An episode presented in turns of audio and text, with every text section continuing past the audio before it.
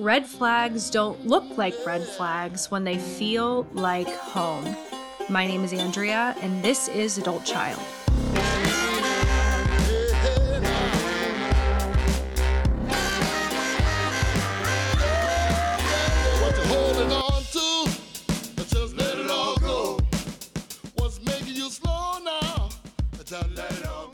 Welcome back to Adult Child, where we take a deep dive into the impact of growing up in a dysfunctional family. Ahoy, my dear shit shows. Shit! Yeah, I'm still saying that shit. For any new listeners, my name is Andrea and I am a total shit show. I am a recovering alcoholic who had a broken ass man picker. I kept dating um, active alcoholics as a sober alcoholic or emotionally unavailable gentlemen, and I couldn't figure out what the hell was wrong with me until I I hit an excruciatingly painful bottom, which you can hear all about in episode one, in which I realized that my childhood screwed me up a whole hell of a lot more than I thought it did.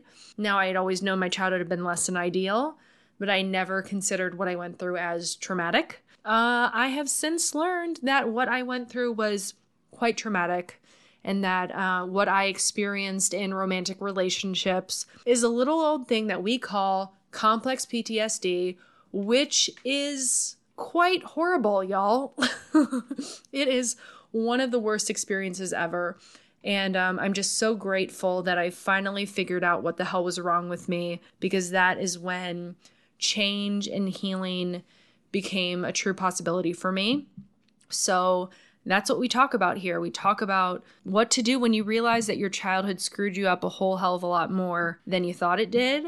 Uh, and let me just say, you are you are in good company. There is so much hope and healing that lies ahead for you. And in my opinion, only people, the only interesting people, and the only people worth you know spending time with are people who had fucked up childhoods. Oh, that's the other thing you should know too. I'd like to say fuck. So you have been warned. Buckle up. It gets weird around here, okay? So today we are diving deep with Ingrid Clayton, Dr. Ingrid Clayton, I should say. And I just want to give a shout out to Danielle, who's a listener who reached out via email and said, You need to have Ingrid on your podcast. And she was right, as you'll soon hear. Ingrid is like the perfect guest for this podcast. She is a recovering alcoholic as well, who, like me, didn't really realize how traumatic her childhood was until, you know, many, many years into her sobriety. She is also uh, a clinical psychologist and the author of a few bo- books, books, a few books, a few books, but most recently her memoir, Believing Me Healing from Narcissistic Abuse and Complex Trauma. So we're getting into her story. Trigger warning. Trigger warning on every damn episode, y'all. So we're talking about her childhood. We're talking about what healing has looked like for her. And we're also talking about what I think is such an important thing to discuss, and that is the limitations of the 12 steps, in particular, AA and NA, as it relates to uh, childhood trauma. So it is a fabulous conversation that I know you'll get a ton out of. Let's just get the damn show on the road. But first, of course, how about you damn the Join Shit Show? So, this is my online community where I host weekly Zoom support groups. So, we have three groups a week. Well, we actually have four groups a week. And so we meet on Sundays at 3:30 p.m. Eastern, we meet on Tuesdays at 1 p.m. Eastern, and Thursdays at 8:30 p.m. Eastern. We also have a loving parent guidebook group that we do on Monday nights at 8:30 p.m. Eastern. There is a um, a small group for childhood sexual abuse survivors that our lovely, wonderful Andrew hosts on Wednesday evenings. I want to say that's at 8 or 8:30 p.m. Eastern.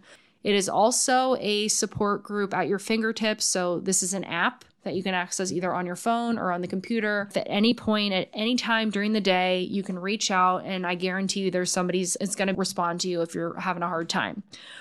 And I encourage you to go listen to this past week's Shit Show Saturday, which is a recording from a group that we had last week, which will just give you a little taste of what we got going on in there. You know, this is similar to an ACA meeting, but it's a little looser. We allow crosstalk. It's not like we're, you know, directly giving somebody, telling somebody directly what they're supposed to do or what they shouldn't do, but we do comment directly on if we can relate to what, you know, somebody else has shared. Definitely more uh, laughing, which I think is just so very important and is actually why I felt so compelled to create this community because you know in in AA meetings I feel like there is um, a lot more of an ability to laugh at our shit. And I didn't find that as much in um, in ACA meetings. And that's totally understandable right? Like we are dealing with some really heavy dark shit. Um, but for me personally I do think that it is so crucial that we find the humor in um, in what we're experiencing as well. So that is why I created this community. So go give this a damn try. Okay, you deserve it. You can quit after a month. We do not heal in a vacuum, okay? We do not heal this shit alone. So give it a damn try. See the link in show notes. Yes, I'm talking to you, the person that's wanted to join for forever who hasn't done it, but you're to do it right now, okay? Next, please give me a little follow on Insta, on the TikTok. And last but not least, give me a damn five star rating on Apple and Spotify. This helps so much in getting the podcast out to other people. So just remember if you don't give me one, you are partially to blame for a suffering adult child not finding this podcast. Thanks. Love you all.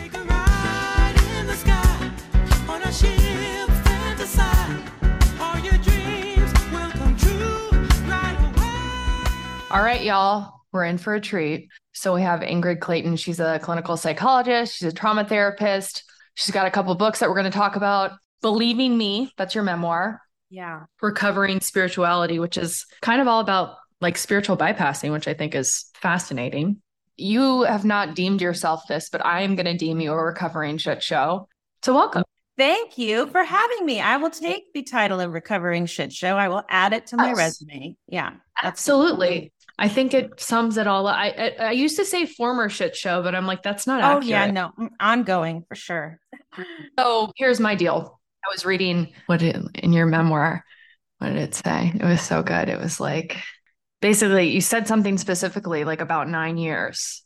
You know, in a couple books, it talks, I think in one of Melody Beattie's books and maybe in one of Tian Dayton's books too, she talks about that seven to 10 years is when all of sobriety is when all that shit comes to the surface. So for me, it was romantic relationships. Shocking, right? Yeah.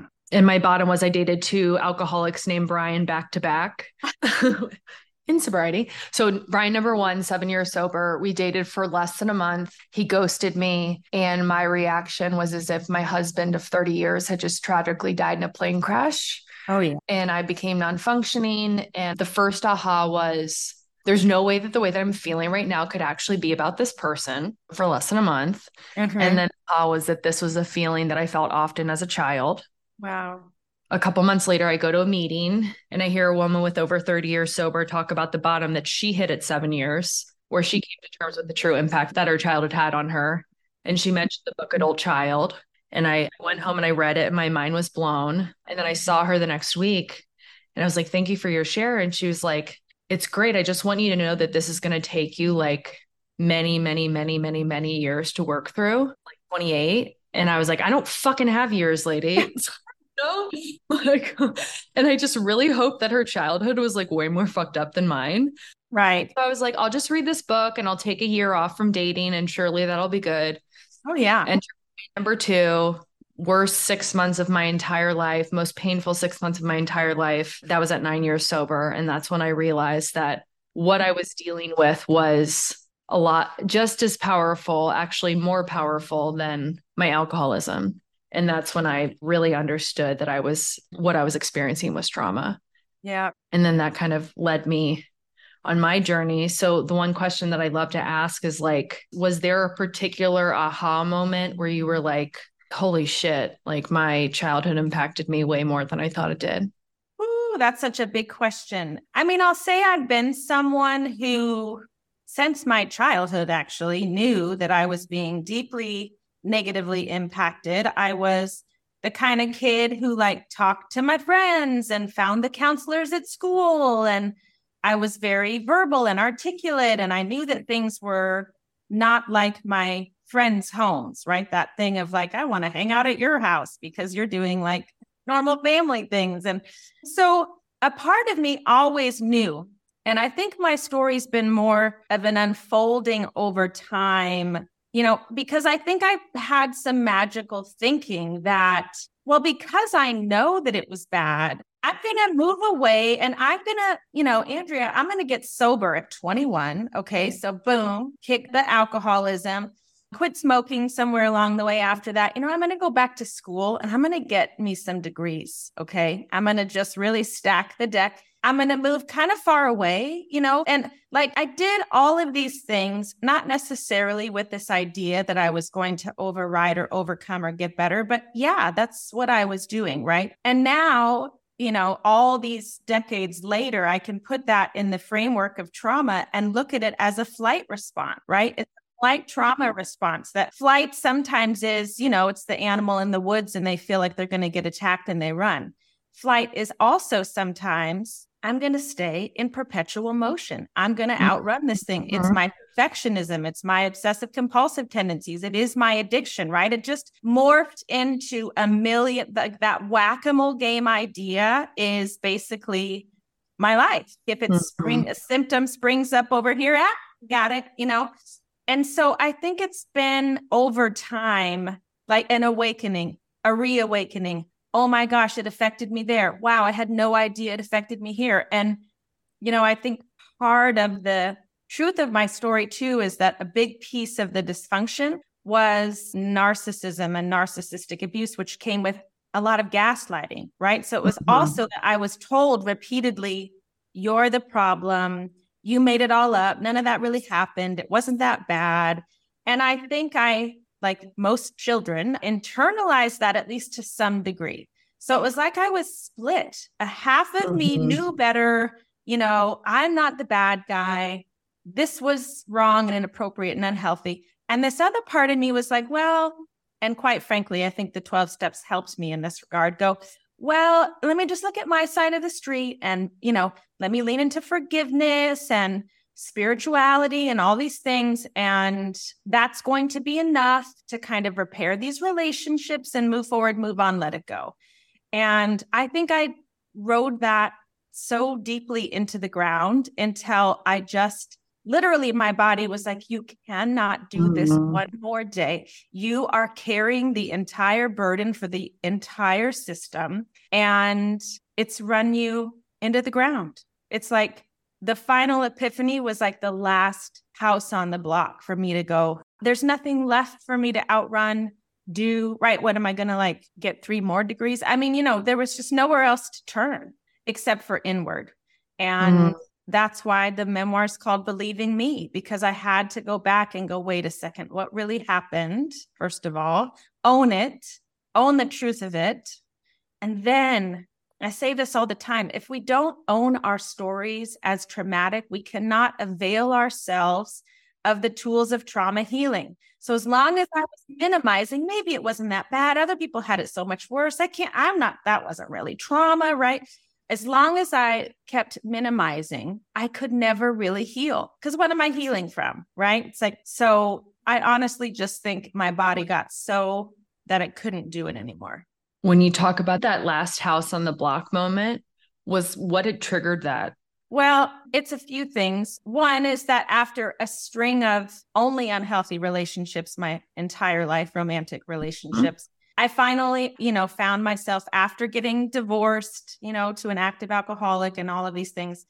I found myself in the healthiest relationship of my life. And I think mm-hmm. from having that contrast and that true sort of reciprocal, healthy dynamic, it gave me some safety. It gave me a container to be able to look at some other things. I also had a child, which was a little bit like, oh boy, the stakes are so much higher now. It's not just about me, it's about my son. And then uh, my stepdad, who is the sort of main yeah, culprit abuser, abuser, yeah, in my life, he died. And I really believe, you know, for anyone who's like, why, you know, can't, couldn't I do this work sooner? What's wrong with me? Or I just couldn't see it. You know what?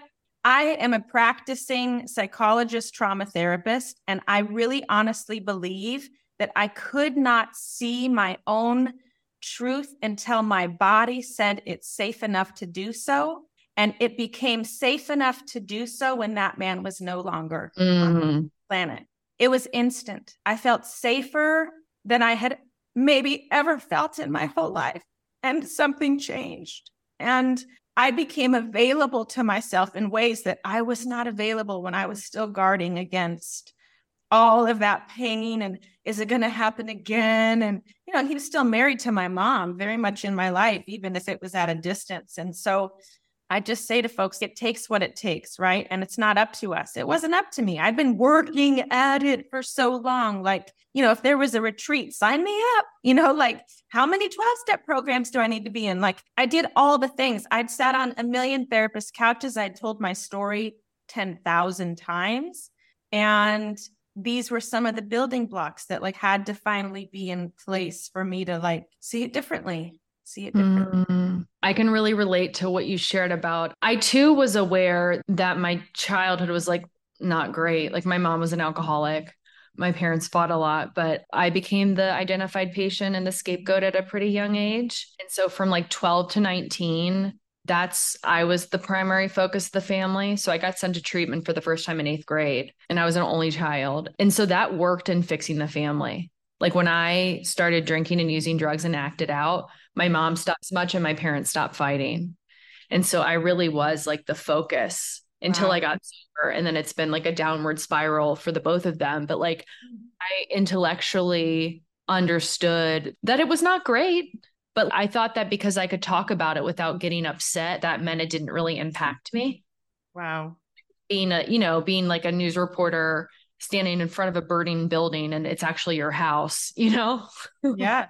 Which is actually one of the, you know, most common signs of trauma is we're talking about it like this. Yes, that happened to me. And I'm actually not here because I've left my body. Right. But we think that it's like, oh no, like it's, you know, it's so well processed. No, it's so unprocessed. Mm-hmm. You're so disconnected from your own self that you can report it. That's a perfect way to talk about it and I was also forced to talk about all that stuff too so much. And it wasn't that I was minimizing. Yes, I was minimizing it, but like not from um like I didn't know what I didn't know. Like yes. I didn't know what complex trauma was. I didn't know what that was. Yes, none of us did. uh, you know. Yeah. Um, and so yeah, I just continued to be what a like my I really started working on this stuff in 2018 and I just continue to be blown away at ugh, all the places that it shows up, you know? Yeah. It's fucking hard. Is so was your and I want to go back to your childhood and talk about that some, but I don't know what your experience was like in, in being in or in AA and stuff. And it's nobody was able to point out, like, hey, maybe you need to go get some extra help you know nobody once ever said like oh i think that this is trauma and granted i was like i got sober in the south and i think it's a little bit different you know but it's that's like why now when i'm in a meeting and it's appropriate i will share this stuff because yeah you go through your childhood like in you know in your fourth and fifth step but not to the degree that we actually need to and i just think that so many people that are suffering that have a lot of sobriety under their belt who have no idea that's why. I mean, I think that my thinking about addiction and trauma, it has really changed so much over the years. Like yep. I just had 28 years sober in September. What's your date? September 17th. Okay, I'm the 13th. I had 15 years. Oh, congratulations. Yeah. And listen, don't get me wrong. I am so grateful for my sobriety. I feel like it's foundational to me being able to uh-huh. do anything else. Like, so, and the community that I've met, and there's just been so many positives right along the way. And I think you know, even the mental health community, we just have so much more information now. And the truth is, we moved away from this notion of the disease model. And I really see addiction as an extension of trauma, right? It's the body's way, and I think quite an intelligent way of trying to find some peace and connection or disconnect from the pain. And when it finds something that works, it's going to do it again and again. And so if you now place that back in this context of being asked to do a moral inventory, I have a hard time with that today. I have a hard time with that today. I did not need a moral inventory. You know, I needed mm-hmm. healing. I needed some validation around the wounds that were deep and, you know, pervasive my whole life. And I think depending on where you live, to your other point, right, in the country or in the world or who you happen to hear in a meeting, maybe sometimes you get these nuanced perspectives. But I think for a lot of folks, you know, and I heard it so often in early sobriety, and I was in New York, like a pretty progressive place with a lot of information. And they would say, well, you know, when it comes down to the fourth step, like someone abusing you is never your fault. You don't have a part in that, right? But they might say, but your part is that you're still holding on. Your part is that you're renting out space to people, you know, in your own your head, head or carrying around. That's my part. And you know what? That is re traumatizing to folks. That is just, again, the body's way of protecting. And we don't have a conscious choice. I think, as maybe addicts in particular, we love this idea that we can figure it out. It's what we did with our drugs and alcohol. Like, I'm a chemist, I'm going to do a little of this and a little of that. I'm going to create this experience, right? So we love this idea that I'm going to write it all down. I'm going to figure it out. I'm going to, you know, exercise that from my life. I'm going to and it's way more complicated than that. And so I, I maybe got a little off track there from the no. you were asking me, but my thinking has definitely changed as as it relates to addiction.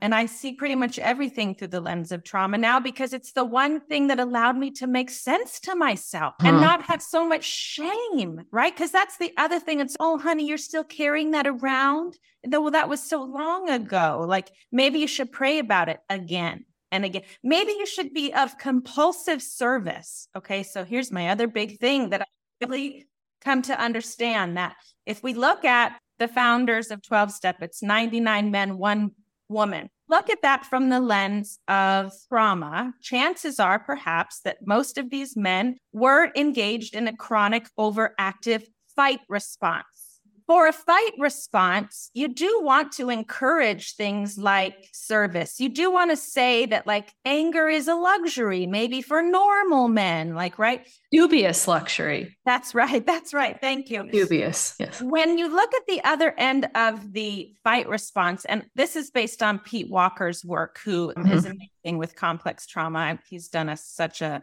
service mm-hmm. with his work. The other end of the fight response is the fawn response, which basically is codependency, but I love the language of fawning more because it's rooted in trauma.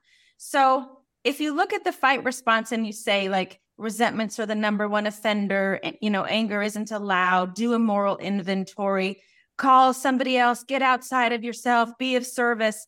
Those are useful suggestions. If you are living in a chronic fawn response, like I was for decades, those are all counterindicated. Those are all things that kept me stuck mm. in a chronic fawning codependent response. And so we just need so much more nuance and information, I think. And listen, like anything else, like we, we continue to grow and learn, and we just need to adopt those new ideas. And I think some people are and some people aren't, and it gets tricky. And, you know, I am speaking from personal experience, but also as a clinician. And I think some of these things that have been handed down and down can do more harm than good. I agree.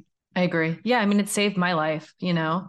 Yes, me too. Um, That's the thing. It, you know, but at the same time, I think that what you're saying about certain things being re traumatizing. So, my understanding is like, I don't think I would have been able to like address and get to this stuff unless I had that sobriety under my belt. However, right. I think that there's other people who are unable to get any time under their belt because they're not addressing that. So it's like kind of a hard thing to to measure because I think that sometimes for me, I wasn't in a position to really start looking at this when I was in early sobriety. But then you have other people to where like I said, I, eh, unless it's addressed immediately or up front or you know in early sobriety, they're not going to be able to get any time under their belt.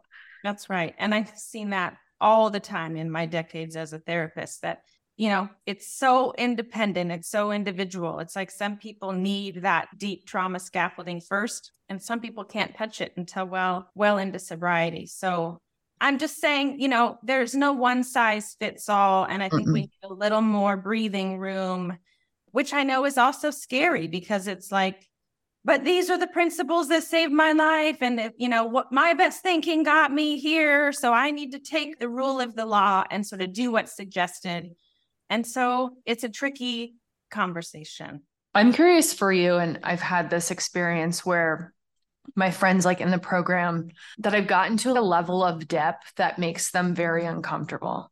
to a level of depth Yeah. And I recently just had a friendship breakup, and she's been my one of my best friends for since I got sober, you know? And she kind of just like broke up with me out of nowhere. But I mean, the gist of it is like, you know, she feels like I strayed from AA, yeah you know? And that's like the problem. That's, you know, it's painful and hurtful, but I just notice how, you know, our journeys, like we grow together, we grow apart. But I think that sometimes when we're touching, we're getting to a certain level of depth in ourselves or talking about certain topics, that can make other people feel real damn uncomfortable. Yeah, I, I mean, I've seen it happen. It happened early in my own very early sobriety. I was seeing a therapist, and AA was absolutely saving my life. I was like, you know, three subway rides down to a morning meeting at seven thirty in the morning every single day. And and I'm seeing this new therapist, and she's, I think you should read this book, Drama of the Gifted Child. And I was like, okay, you know, I'm a good student. I'm compliant. I'll go and read it. And there was, I don't even remember what it was, but it was something that was a little like I interpreted it as anti 12 step. And I was like, I can't read this book.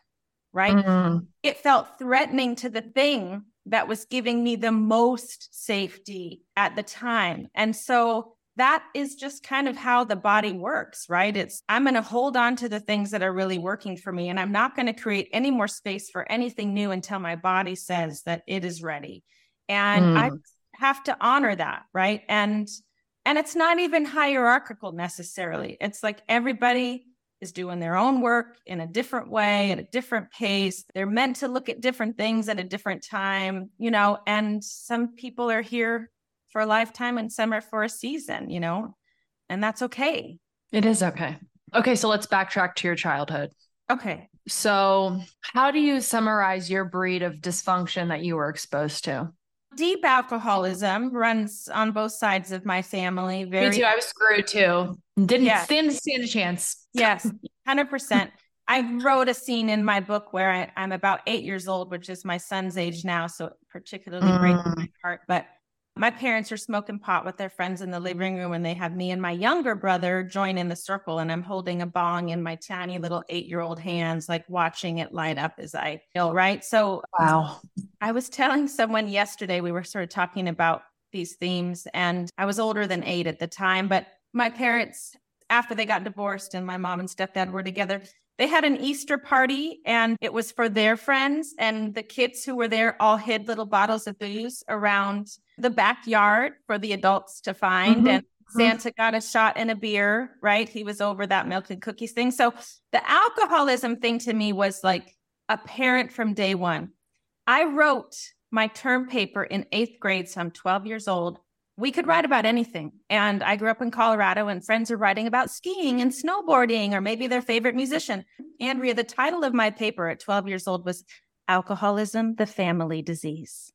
Okay, so so I was in deep. I was like, I'm going to figure this thing out. I know what's going on. I always knew where they hid the drugs. Sometimes it was in those little cabinets above the refrigerator. Sometimes it was behind their waterbed headboard, deep in their closet. I just needed to know. I was hyper vigilant, tracking Mm. everything all the time. When are they coming home from the bar? Oh, I hear the footsteps. I hear the car coming down the gravel driveway. They're here. Run to your rooms. You don't know what the mood is going to be. Calling the bar. The bartenders knew me and my brother and stepbrother's voices. Oh, hey, you know, let me get your stepdad. Well, when are you coming home? And so addiction, addiction, addiction, I always knew. I'm curious. I was told that my mom was an alcoholic when I was seven. Wow. So I too was like very aware of what alcoholism was. And my dad, he really parentified me in the sense of like he would have me help him search the house for my mom's booze. Oh and I remember being like nine years old and going into the liquor cabinet and taking a paint stick and like marking the levels of each bottle. Wow. And because my mom's drinking was a secret from everybody else. So he only really talked to me about it.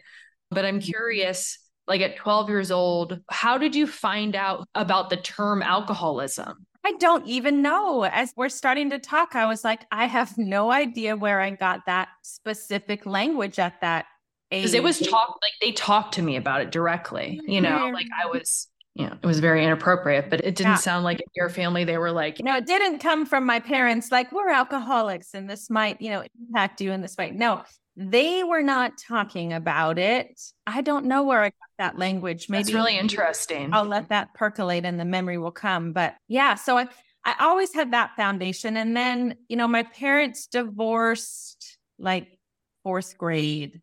And immediately it seemed like they both had new partners. And they both had new partners who were clearly the boss. So both Hmm. of my parents had Who was that- the boss in their relationship? It's hard for me to say for sure because I was so much younger, but I, I've always sort of felt like my biological parents were kind of the same person. And Were you happy when they got divorced? no, devastated, devastated. All of us were. It was like this sad thing sitting down, my one biological brother and my parents, like when they were telling us, we were all four just sobbing. I couldn't believe this was going to happen. And then um, just pretty quickly moved out with my mom and the man who became my stepdad, who I knew because he used to be my dad's best friend. Of course. So then, because he's the controlling narcissist, he starts pulling us further and further away from the Your suburb we're in, from family, from friends. My mom's more isolated. We're more isolated. Moved to the mountains, what felt like the middle of nowhere coming from Denver. And I just, it was like I literally saw my mom disappear. She was standing in his shadow. She wouldn't say anything, I swear, unless she literally heard him say those words before, like that was her permission to go, like, oh no, this is how we feel about it. And I was like, but you're my mom. He's mm-hmm. not my parent. Like you're the, and she was just like mm, lost herself completely, 100% lost herself.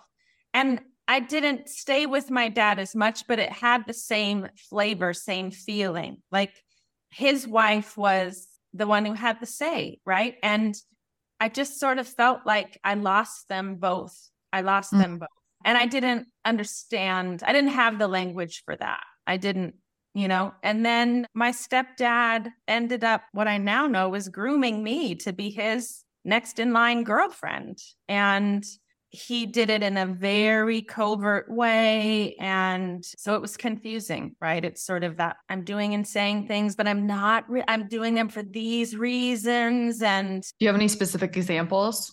well, you know, I talk about in the book, maybe I'm 12 years old and I'm sitting outside in our hot tub by myself at night. And he comes out and he gets in with me and he just starts blurring the lines and closing Ugh. space between us. And he's kind of joking with me, which is a relief because a lot of the time he's an asshole or he's shutting me out, right? That sort of classic trauma bonding, intermittent reinforcement. I love you now, I hate you tomorrow kind of thing. So I was already in that cycle. And so getting a little bit of positive attention was such a relief. I was like, oh, thank God. So that was the beginning. And then he's, hey, why don't you come sit on my lap? But it felt like a very fatherly thing. Like, hey, it's my olive branch, right? Like we've been going through some tough times. And it was the way that he held me. And then what he said was, I'm so glad we can be this close. Like other girls would be more uptight. And I was like, are you saying that this could be inappropriate? And I started kind of pushing back on it to the degree that I could. And it was just that whole scene. I just, my body clocked every second of that being as so wrong and deeply traumatizing. But I couldn't say that to him. I couldn't ask more direct questions because I might embarrass him. And if I embarrass him, I'm really going to get in trouble. And, you know, fast forward years later, my mom is with her dying father in Texas and they're rarely apart. So this is like a real moment in time. Like she never like would go traveling by herself. It's truly by necessity. And the second that she leaves, he comes back to my room and says, Hey, how'd you like to go to Las Vegas this weekend? And it's couched in this whole idea that I was like a budding singer and he was a singer, songwriter, musician. And I want to show you true entertainers. And, but How don't, old were you? 16. But don't tell your brothers about it. You know, they think I'm going out of town on business and that you're going to be staying with a friend. And I'm like, but why is it a lie? Right? Like, why can't I tell them? And so, again, my body's Mm. thinking this is wrong. I'm terrified. But again, I'm also like, but he's not grounding me for months at a time, giving me the silent treatment for months at a time. He's actually cherishing these things about me that I feel deserve to be cherished and loved and adored. And when, and so I went to Vegas with him and Mhm. it was like the crux of what became this deep trauma that has stayed with me for decades since. And it's not because he raped me or wooed me into sleeping with him. It was because of all of the gaslighting, and that didn't really happen. And you're making it all up. And my mom's saying, Well, I believe that you believe those things happened, but I don't really believe that they did. And so when your body is going, This is wrong, this is wrong, something, and everybody around you is saying, It's perfectly fine, you're the problem. As a child, especially, on some level, we will always make ourselves at fault because we Mm. need our caregivers to survive. We're one of the very few species who else raises children until they're 18 years old, right? We are hardwired for relationship and privileging our caregivers above all else, even if a part of us knows this is wrong. So, again, that split in me, right? It was just boom, even further concretized. Like a part of me knows it was you, and I know that that was wrong. And I'm pretty sure you were parading me around as a girlfriend. And the other part of me is go, maybe he really wasn't. I mean, he never called me his girlfriend. And a big part of what I ended up uncovering and writing my memoir, because I got like fearless and shameless about looking under every single rock and calling whomever I could think of. And I got so much information that little me needed, which is that this was a historical pattern that he had carried out many times before, that he did, in fact, refer to me as a girlfriend to a friend of his that we saw when we were in Vegas. And I never would have had any of this information if I didn't like really receive this calling to go on this deep dive. Mm. My whole body was like, you need to reclaim your story in order to reclaim yourself. Fragments of me, pieces of me. I just felt like they were everywhere and they belonged to everybody else but me. It was like this giant puzzle. I just had to put things back together in a way that was true and made sense. And with each piece, I could breathe into a whole self almost for the first time in my whole life. When was it that he passed away? Just over six years ago now, I think. Is your mother still living? Yes. And so, how have things panned out there? It's the hardest, trickiest part of my whole experience that never ever, I cannot say enough never evers to emphasize that it never one time, even as a tiny thought, occurred to me that I would ever be estranged from anybody in my family. I'd never Mm. even heard of it. It was like, what are you talking about? All those notions of, you know, families is the one who has your back and blood is thicker than water. And it was, this is your lot in life. You got to make the best of it.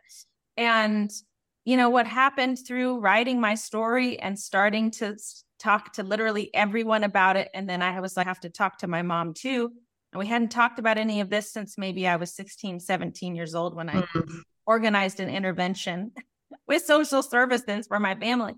I was like, Did okay, she get sober? no, no one, it, my intervention made everything worse.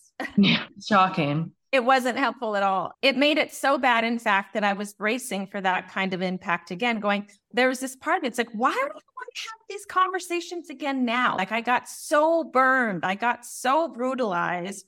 And yet I was like, well, I gotta, because a part of me wanted to salvage a relationship with my mom and maybe even have one with her for the first time Mm. ever. I'm like, well, now he's dead. He's not pulling the puppet strings anymore. Maybe I can get her back. Maybe I had what I now feel is this toxic hope, this hope that maybe one day she'll see, maybe one day she'll release me, maybe one day she'll validate me. Now he's gone. Now I've written pages and pages of a book and talked to everyone in our mutual lives. And we all agree, Andrea, that this is real and it happened and it was horrific. Maybe now. And basically, she was like, I can't do it. It's too painful. I'm going to pray for you. You know, all of these sort of like, on some level, you go, oh, well, it sounds like maybe she's sort of going, you know, I love you and I want to have you in my life. But basically, yeah, that door is closed. And I was like, okay, then the door is closing. Because to the extent that you still see me as a liar who made it all up, is the extent that I am in harm's way by keeping you in my life, even if you're my mom even if I know that you're deeply traumatized and all of these things. And I can have compassion for that. But I think my compassion and my empathy and my understanding outweighed my need to protect myself my whole life.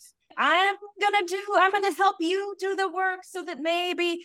And I'm just like, no, I'm not waiting for anyone else to do their work to decide that I'm worth taking care of. And again, that mm. extends to my son because I am a mother now. And if you're putting me in harm's way mm-hmm. by still seeing me as the bad guy, I know intergenerationally, I know it's already steeped in my body, and I'm having to work so hard every day to break cycles I didn't even know lived in me until, oh, I uncover another one and another one. It's like the hardest work I will ever do. And I'm just fiercely protecting it. And honestly, it's the biggest heartbreak of my life, especially when I look at my son and I'm like, I will do anything to show up and be the parent that he needs me to be. I'm going to do it like so flawed. And he's still going to have stuff that he comes to me and his mom, you know, like you kind of suck that one up. And I'm going to go, yeah, you know what? I totally did. And I'm so sorry. And what else do you want to tell me about that? Right. I'm never mm. going to do it perfectly but I'm so fiercely committed to being the parent that he needs me to be, not the parent that I dreamed of being, that I hoped it was going to be like some version of fantasy that it just is not.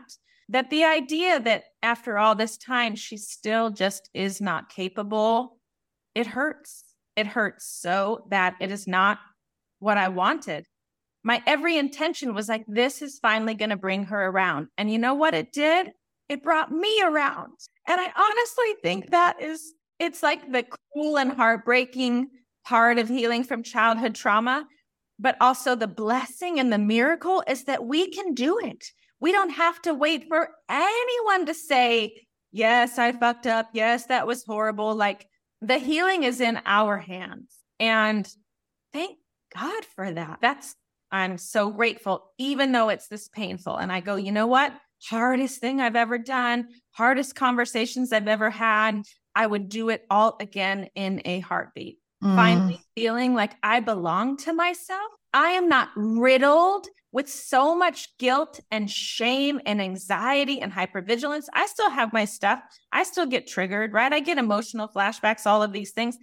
It is not my every waking moment where I'm sitting there going, I've done all this work and I'm sober forever. Like, what's wrong with me? It's, you know what? There is nothing wrong with me. There was never mm-hmm. anything wrong with me. My body was doing exactly what our bodies are designed to do to protect us from such horrific things. And then I got stuck there and I didn't know it. I didn't mm-hmm. know that I was stuck in these chronic trauma responses, just trying to protect myself now and now. And I don't have to live in that bracing. I, I had dinner with my dad last week. And so they're both horrible alcoholics. And I've really started to de-thaw in the past year or so to where like the tears are coming up, you know, for me. Because in my family, it was like anger, numbness, right? There was never any sadness, you know, displayed. And um, I went to the US Open with my mom a couple weeks ago. And, you know, I never, I'm at a point where, you know, if I can have good times with my mom, I'll take them. Like, I'm prepared. Like, if, you know, if something happens, like I have tools, I can, you know, pivot, you know, if if I need to, you know, but we've gone a couple years in a row and it's been actually really lovely experience. And I'll take any of those moments that I can like where we can actually have a nice time together. Because that's the thing that I think is kind of a challenge and fucked up as in my story is like my mom was like the most amazing mom except for when she was drinking and she was like a periodic Wow. you know? So it was like very sporadic Um, but like she was not drinking like she i mean she was just the most amazing mom. And she was and even into like my early sobriety and several years and and it's been in the past I don't know, it probably started to really go downhill like around when I've had 3 years and then it's just been for the past 12 years she's not the same person anymore, you know. Mentally she's changed so much just because of the, the the disease like what what it's done to her brain. I think that sometimes it's like almost harder in a way to like to have once had something and no longer have it as opposed to like other people who their moms were always just awful but it was not a good experience this year like it didn't it wasn't it didn't go well I won't do it again. And that's like sad and heartbreaking. But so, so I had a conversation with my dad last week. They live in Lake Tahoe during the summer, but he basically was like, you know, I try to stay out of it as much as I can. I was so involved for so Yeah. long, you know, that like now I really try to like, you know, I don't really know what's going on. It's then the mm-hmm. way that I like to explain it is like, I also don't participate in the family denial either, though. So I will like acknowledge the elephant in the room. I just won't try to carry the elephant out of the room. And basically, you know, he's just like, yeah, I mean, it's, and he's no, uh, he's got his own issues, but his alcoholism is a lot less severe than hers, you know, and he's, and he said this so many times before that he's, you know, we either need to go to therapy or get a divorce. And I've heard that my whole, whole entire life. But what he was explaining to me was very tragic and sad and heartbreaking and I still like I was very numb in the conversation and I'm still like I still the emotions like it hasn't hit, you know. I'm very dissociated from the conversation still. So I'm wondering like what your experience has been with that. Numbness and dissociation. Yeah, as far as especially as it relates to kind of like these what you're sharing about with your mom, Yeah. you know. Sometimes it can come up but there still is just this protective Oh, I know yeah. it's my teenager protecting my inner child, you know. I think a couple of things. I mean, honestly, as you were just talking, therapist me wanted to move into the chair and have us slow it down. And what do you notice in your Mhm. body right now? I'm not going to do that to you. But if I were your therapist, that is what we would do. Uh, because that's where all of that lives, right? It's in the Yes. body and it's in the slowing. And then you reference your inner teenager. And I think, you know, internal family systems and parts Uh-huh. work is so profoundly powerful for healing I just started doing it with my therapist. I realize how important it is, you know? I just think because we're so complex, right? That there is this very rational, very adult part of you that understands and gets it. But there are other parts of you that are really literally stuck in different chronological ages with different coping skills, Mhm. with different jobs, right? This we have Mhm. these, you know, like protectors, the, the Mhm. wounded parts that are like, "Psh, I'm out of here. I'm never going to be seen again. And I think isolating them in a way, just that part of it is so healing and helpful because it reduces the shame and it allows me to go, oh, well, of course the teenager, or of course the 12 year old or the eight year old is devastated. And the rest of me can still be me, like whole self, full self, authentic self, to look at it. But I can lean in to be present for that other part of me, which is essentially, I think, you know, I think it's interesting. I did not set out to write my memoir. The, the idea of like, I'm going to write a memoir on childhood trauma is like the worst idea. You know, like I, it would never come to me like that. But I was just struck when he died. Pages and pages of material in the middle of the night, like stories and essays and all these things. And then all my history of horrific romantic relationships. And I was like, how does this all hang here? And it was a big jumble and I couldn't quite make sense of it. But I think it's sort of amazing that now I can look back and see that I was using, not consciously, but I was using all of these amazing principles of trauma therapy while I was sitting at my computer typing out my story. Even like the act of typing is a form of bilateral stimulation that we use from EMDR. The way that you write a scene, engaging your senses. And so you go back into a story and you go, what did it smell like? What did I see? Mm-hmm. The language of the nervous system, which is what we have to attune to in trauma, is the senses, right?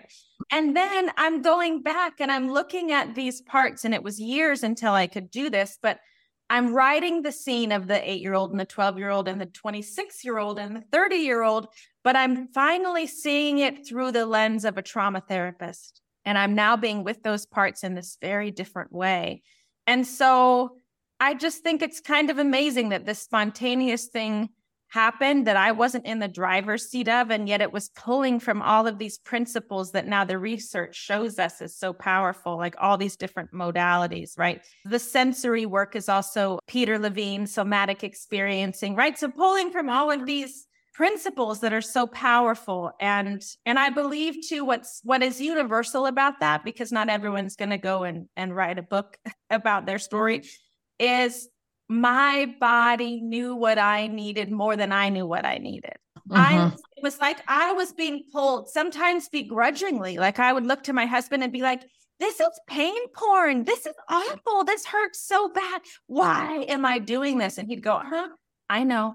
Yeah, you're not gonna finish. You're you're done. Yeah, you can just, you know, hang up that pencil or whatever. And then the next day I'd be like, that kid that can be like, I gotta keep going. I gotta keep going. There was something that needed to be worked through. And I think there's different ways that can look for different people. Sometimes it's on a pottery wheel, sometimes it's in their hiking boots out on a trail. That to really be curious about those things that we feel called to that can bring us into our bodies, that can engage us with present time and the senses. And because there's something I believe so healing in those callings, in those moments, in those experiences. I believe the body knows what it needs. And and Mm. sometimes that's trauma therapy, right? Sometimes that's getting our butt in a seat with someone who is not just trauma informed. My bias is I want someone who is trauma trained, who really has some skills and tools and theoretical framework. Again, I sat on a lot of couches with a lot of really well meaning folks, and I talked and talked my head off, and I felt like I maybe was getting somewhere. And it was, you know, largely not so much. So, working with someone who can hold the space for you to go in and say, Hey, can we slow this down? What are you noticing in your body right now as you're telling me about how hard it was with your mom this year? You know, and really follow that thread. What was the initial somatic modality that you used when you really started diving into your own healing? It's interesting. I mean, I first trained with somatic experiencing Peter Levine's work. And it was just like, oh my gosh, this is mind blowing. And I still love it and I incorporate it. And then I did EMDR training and I was like, oh my gosh, this is amazing. You know, and now I'm, you know, super interested in IFS. I also think the research that's coming out of psychedelic assisted psychotherapy is I mean, it's undeniable. We can't sort of turn away from that and look at some of the powerful things that are happening there again, because it's stored in the body and our conscious mind is saying, hell no, I will not go there. And sometimes What are your thoughts on that with somebody with substance abuse issues? I think we have to be super mindful and careful. I think if your intention is ever like, whoa, one and done, I'm going to go do ayahuasca in Peru. And well, that makes me nervous, right? Yeah. I think it also makes me nervous the idea of just like doing it yourself, a DIY situation. But I think if you're really doing it in the right set and setting with the right intention and support, that it's really grounded again in someone who is trauma trained. And then I think, again, we can't sort of turn away from some of the results that are happening there for people that have mm-hmm. failed by every single modality. So it's like everything else. I don't think there's one panacea. I think it's all nervous system dependent. We all have a very different relationship to our stories, our experience, our truth, the access to that, to our feelings, to our bodies. But I find that I just want to keep availing myself of, I, you know, maybe I'm still an addict in that way. I'm a freedom junkie. I'm just like, I want more access to me. I want more conscious choice. I want more availability again to be the kind of parent that I want to be for my son. And so if something seems like it's going to help me get there, I'm I'm going to be open to it. Yeah. And a couple of things. So there are, are so different modalities that people can partake in. What do you think the best way is for for someone to navigate that? as far as which route to take? I think you need to be talking to a professional, in my opinion. You know, a, a, lot of people reach out to me, Are you taking clients? You're taking clients. And I'm not, but I always give the same suggestion, which is I think psychology today, if you're looking for a traditional psychotherapist, is a great resource. I would look for people that have experience with complex trauma, that have specific trauma trainings for the people that have experienced that deep emotional abuse or narcissistic abuse, I would ask that therapist, do you have, you know, training or information? Are you well versed in this? Because the people that aren't can end up going, well, they're just doing their best. And can you give them a break? And it's, you know what? We're talking about deeply abusive people that have zero intention of changing, no capacity for empathy. It's it's a different rule book. You're not just looking to go, oh, we'll just have compassion. It's no, have boundaries have real mm-hmm. boundaries. It's allowed. And so make the phone calls, make several appointments with several different people if it's available to you. Really trust your body in that process, what felt right, mm. why, and then engage in the conversations because it's always a process, you know, to the point of the woman who scared you half to death by saying this is going to take a long time. Like it's a process that it's an ongoing path we're never done and so there's no rush. It's not i need to go do eight emdr sessions and you know a ketamine treatment and with a dose of somatic experiencing. It's not just be in your body be in your life go take a walk orient with your senses to your surroundings notice what you see honestly these are the building blocks some of the most foundational things i think through all my social media, if you click on my links, I have a link to a DIY sort of trauma toolbox that has a whole list of things that you can be doing in your life that I believe are so nourishing for your nervous system to be in present day because trauma is the past as though it's happening now, it's happening now. And so these ways of orienting to the present moment. So it's all of it and it's be intentional and trust the process and it's not a race and don't do it alone right that's exactly. the other piece where i go listen I, yes i was sitting at my kitchen table writing this thing for five years and i was doing it without any support mm. I was, mm-hmm. because I, at that point i was like therapists have kind of burned me i feel like i haven't mm. really been well served there and i wasn't well served because they weren't trauma therapists Mm-hmm. And I, mm-hmm. what we know about complex trauma now, we didn't know at all when I got sober. We didn't know really that this much when I was finishing graduate school and all these things. And we're just better informed now. And so avail yourself of the information, right? Like it's my whole mission on all my social media, my Instagram and all these things. It's I'm trying to bring more real information to folks in a way that's accessible because sometimes those trauma textbooks and those things, it's like, I can hardly read it sometimes. I totally dissociate. I'm like, boop, I'm out of my body. I'm not trying to give this. exactly.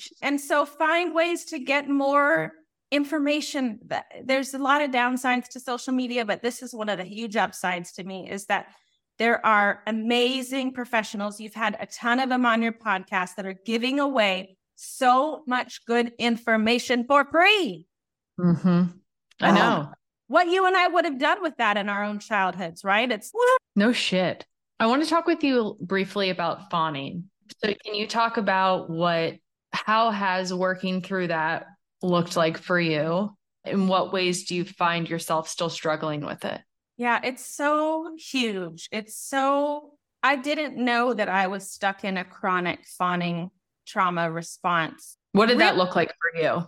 Well, a lot of it was privileging my mom's wounding over what my own needs, right? Mm-hmm. Because I learned it so early on. I'm going to figure out what you need and try not to certainly be a burden to you. I'm going to like wrap my every choice around what I think you need in the hope that my needs are finally going to be met.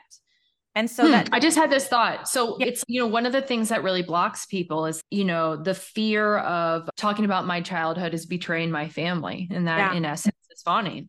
Yes. That's a hundred percent. That's fawning. And I think the other reason I like the language of fawning so much is because to me, and maybe this is because I kind of grew up in AA and codependency language comes out of the addiction world. And it almost seemed like the well, you're either an addict or you're a codependent. And if I identify no, as an addict, I'm right? Yes, I'm definitely, I belong everywhere. But I think there was this kind of a vibe of like those codependents, those Al Anons, right? It's like, I don't want to be that. Don't be a Mm-hmm. doormat, get some self esteem. It all felt like a choice. And, and of course, there's this part of me going, well, I'm not a doormat, right? Like, I'm not that. And so my defense against all of that kind of blocked me from seeing how I was engaging in those very same behaviors. And when I got to Pete Walker's work and he's telling me why, from a trauma perspective, the body will always privilege safety and connection above all else. And uh-huh. this was the family I was born into. I didn't have a lot of wiggle room in terms of finding safety and connection. And how brilliant. This is where I flip this whole notion of like just take care of yourself and love yourself and do some affirmations. It's you know what? My body was so brilliant that even as a young child, it figured out how to receive even a modicum of safety and connection. And then guess what? That's my blueprint because we don't learn by theories, right? Oh, of course, I want to be X, Y, and Z. We are experiential learners. We are Mhm. Experiential learners.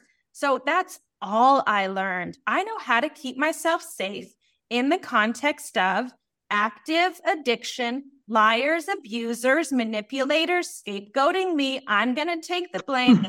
So, in a way, I didn't have a chance but to go out and Mm. find people that fit this model because not because I had a bad picker and what's wrong with me. I was doing it because that's where my body felt the safest because it was my only relationship to safety. All my tools and my skills were forged in that environment.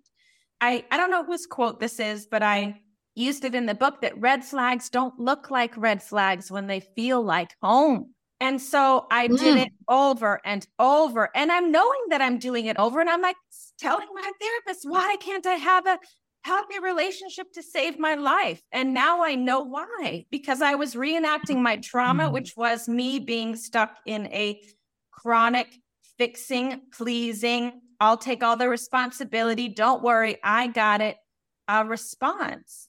And in order for me to start to heal that, like I really have, I had to look at boundaries. Like we talked about the biggest boundaries that I've had to set of all, which was my relationship with my mom.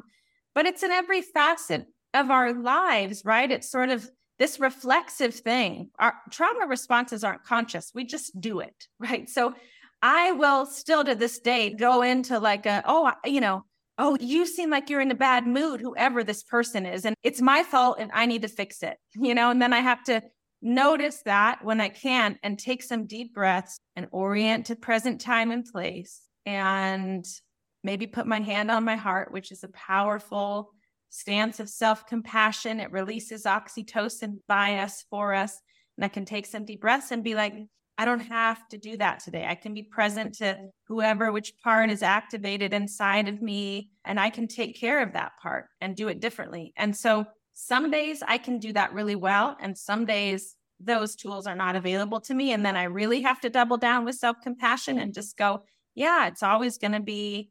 It's always going to be a process. For me, just talking about these things too and sharing my own experience on places like Instagram it's also reduced the shame where I just can laugh at it and be like, oh, of course I did that. Of course I did it again and again.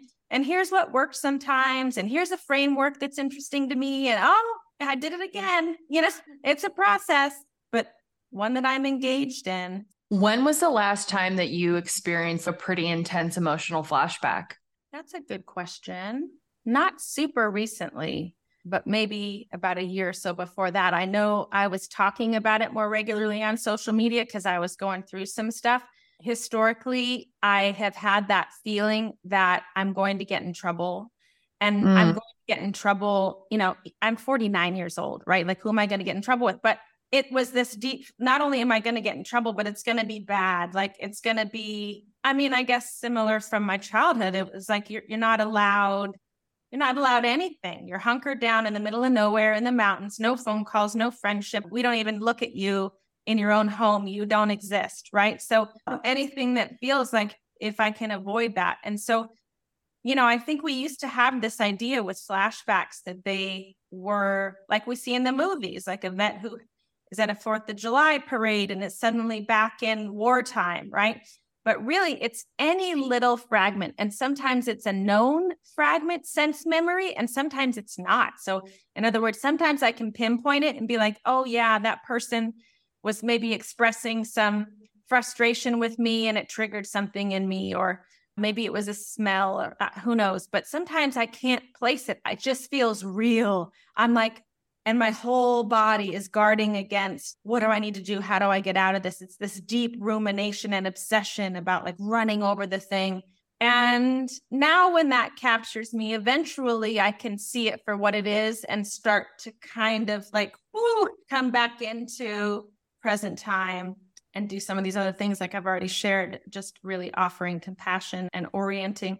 But it feels so real when you're in it. It just feels mm-hmm. so real, and there is no time. Yeah. And that language of emotional flashback is also Pete Walker's. I'm so grateful for that, you know, because again, I just felt stupid. I'll be honest. I'll be like, I know I'm not consciously going to get in trouble. But when I was flooded with that feeling and it felt so real and I felt so childlike and I had no resources, and I mean, that powerlessness is devastating. And so then to have the shame on top of it, well, you should know better. Like, why, you know, consciously, you know, you're not going to get in trouble. It's not a conscious thing. My body is being completely triggered back to a state that was terrifying and it thinks it's happening again. It's such an interesting place to to witness it, you know. It's okay, yeah, I'm going to die because this person I know I'm not going to die because this person didn't text me back after 30 minutes, but I'm like pretty fucking sure I'm going to die. Yeah. yes. Yes. It feels that bad. Oh, it's miserable. It's the most miserable experience ever. Yeah. But God, yeah. I just remember the first time that I was able to kind of have that witnessing experience of it. And it makes it worse, but almost better at the same time. You know, it's like, it's Yeah. Yeah. Cause it's not a quick fix. It's not like I can go, oh, this is an emotional flashback. I feel so much. good. It's Yeah. like a slow, like it's miserable. tissue, one little thread at a time. I can start to kind of like disconnect from and be like, oh, okay, I'm eventually back. So I'm going to put links to all of your shit in the show notes, your books. Oh, The memoir is wonderful. thank What you. else do you want to promote or what are you doing, working on? What do you want the folks to know? I mean, I think where I'm having the most fun is the social media stuff now. And particularly after the book came out, a lot of people were like, well, what are you going to do now? And subscriptions or workshops and all these things that I think a lot of other people are doing really well. And I didn't necessarily feel called into that space. But the thing that kept occurring to me was really blending these different parts of me. That's just been such a big piece of my healing. It's like I'm not just a survivor or an addict or you know a clinician or an expert or a trauma therapist or a mom like i'm all of these things all in one place and the ability to be that without shame has been so healing and so for me to be a survivor and a therapist and kind of a nut job just like being super playful and childlike and having fun is the space that I've wanted to continue to grow. So I started this variety show on YouTube called Stand Up Therapy. I've only had one episode. I'm working on the second one. I just filmed a cooking show. That's so Dr. fun. Oh my God, it's so fun. Yeah, I just went and met Dr. Ramani out at her studio space, and I brought us chef hats and made us aprons that say we make the recipes so you don't have to and we're making a trauma bond smoothie. And it's, I don't know, this is what I want to do. I want to make these concepts really accessible, funny, and fun so we don't feel so alone. I love the performance aspect. And like I said, laughing at things that have honestly brought me so much pain. And now that I know what it is and have the language and can be a little bit softer around it, I just want to help other people be softer around it. And so this is what I'm doing now. We'll see where that goes, but I'm having fun with it for sure. That's awesome. Well, thank you so much. This has been really awesome.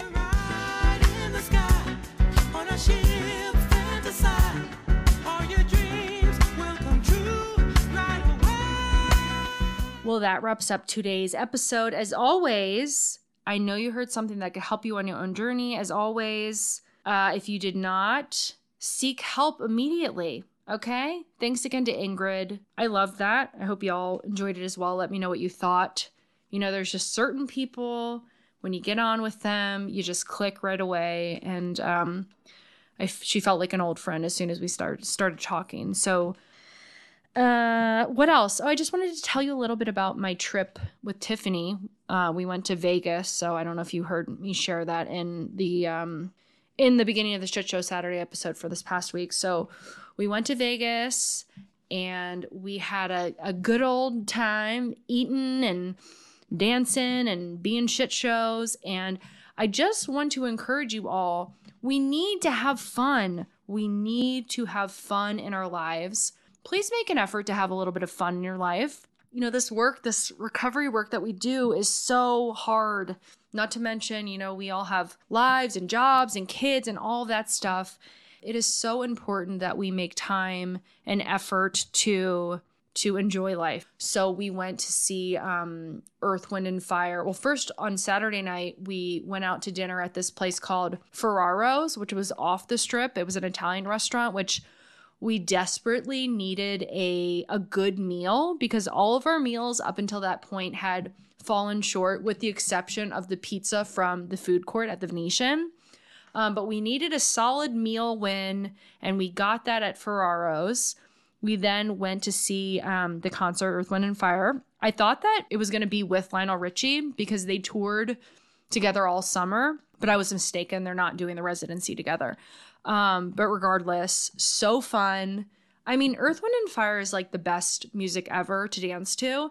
And I had like the perfect, we had the perfect seats to where we were like at the end of the aisle. And then I had like this little open space next to me that was like my own little personal dance floor. And I'm sure many of y'all know I'm tall as shit. I'm 5'11. So I have really long limbs. Okay. And when I dance, my limbs are all over the damn place.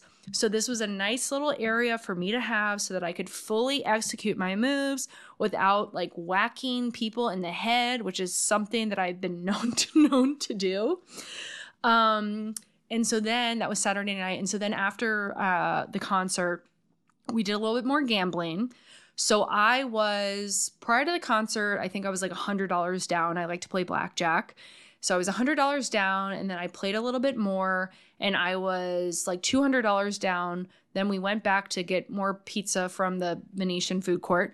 And then after that, Tiffany was going to go up to the room and I had $75 more that I was willing to lose. So uh, the minimum for the tables at the casino that we were at was $25. So that's three hands, folks, three hands. Well, let me tell you, I sat down with those 75 chips $75 in chips, and I walked away with 1200 in chips. So not only did I make up all that I lost, I walked away with a profit of $900. I was sitting there for about I don't know, maybe an hour and I just I was I got it. I I got hot y'all.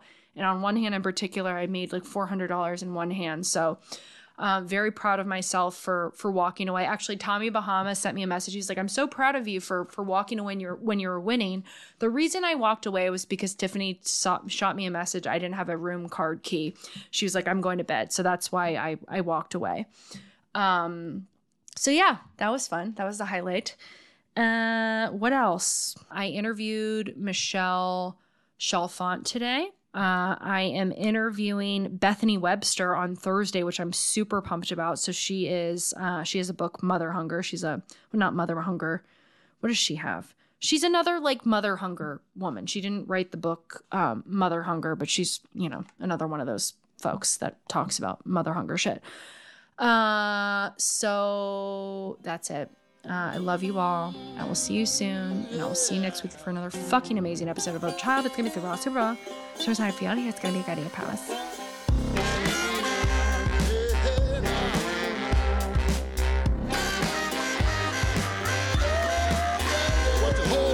To? Let it all go. What's making you slow now? Let it.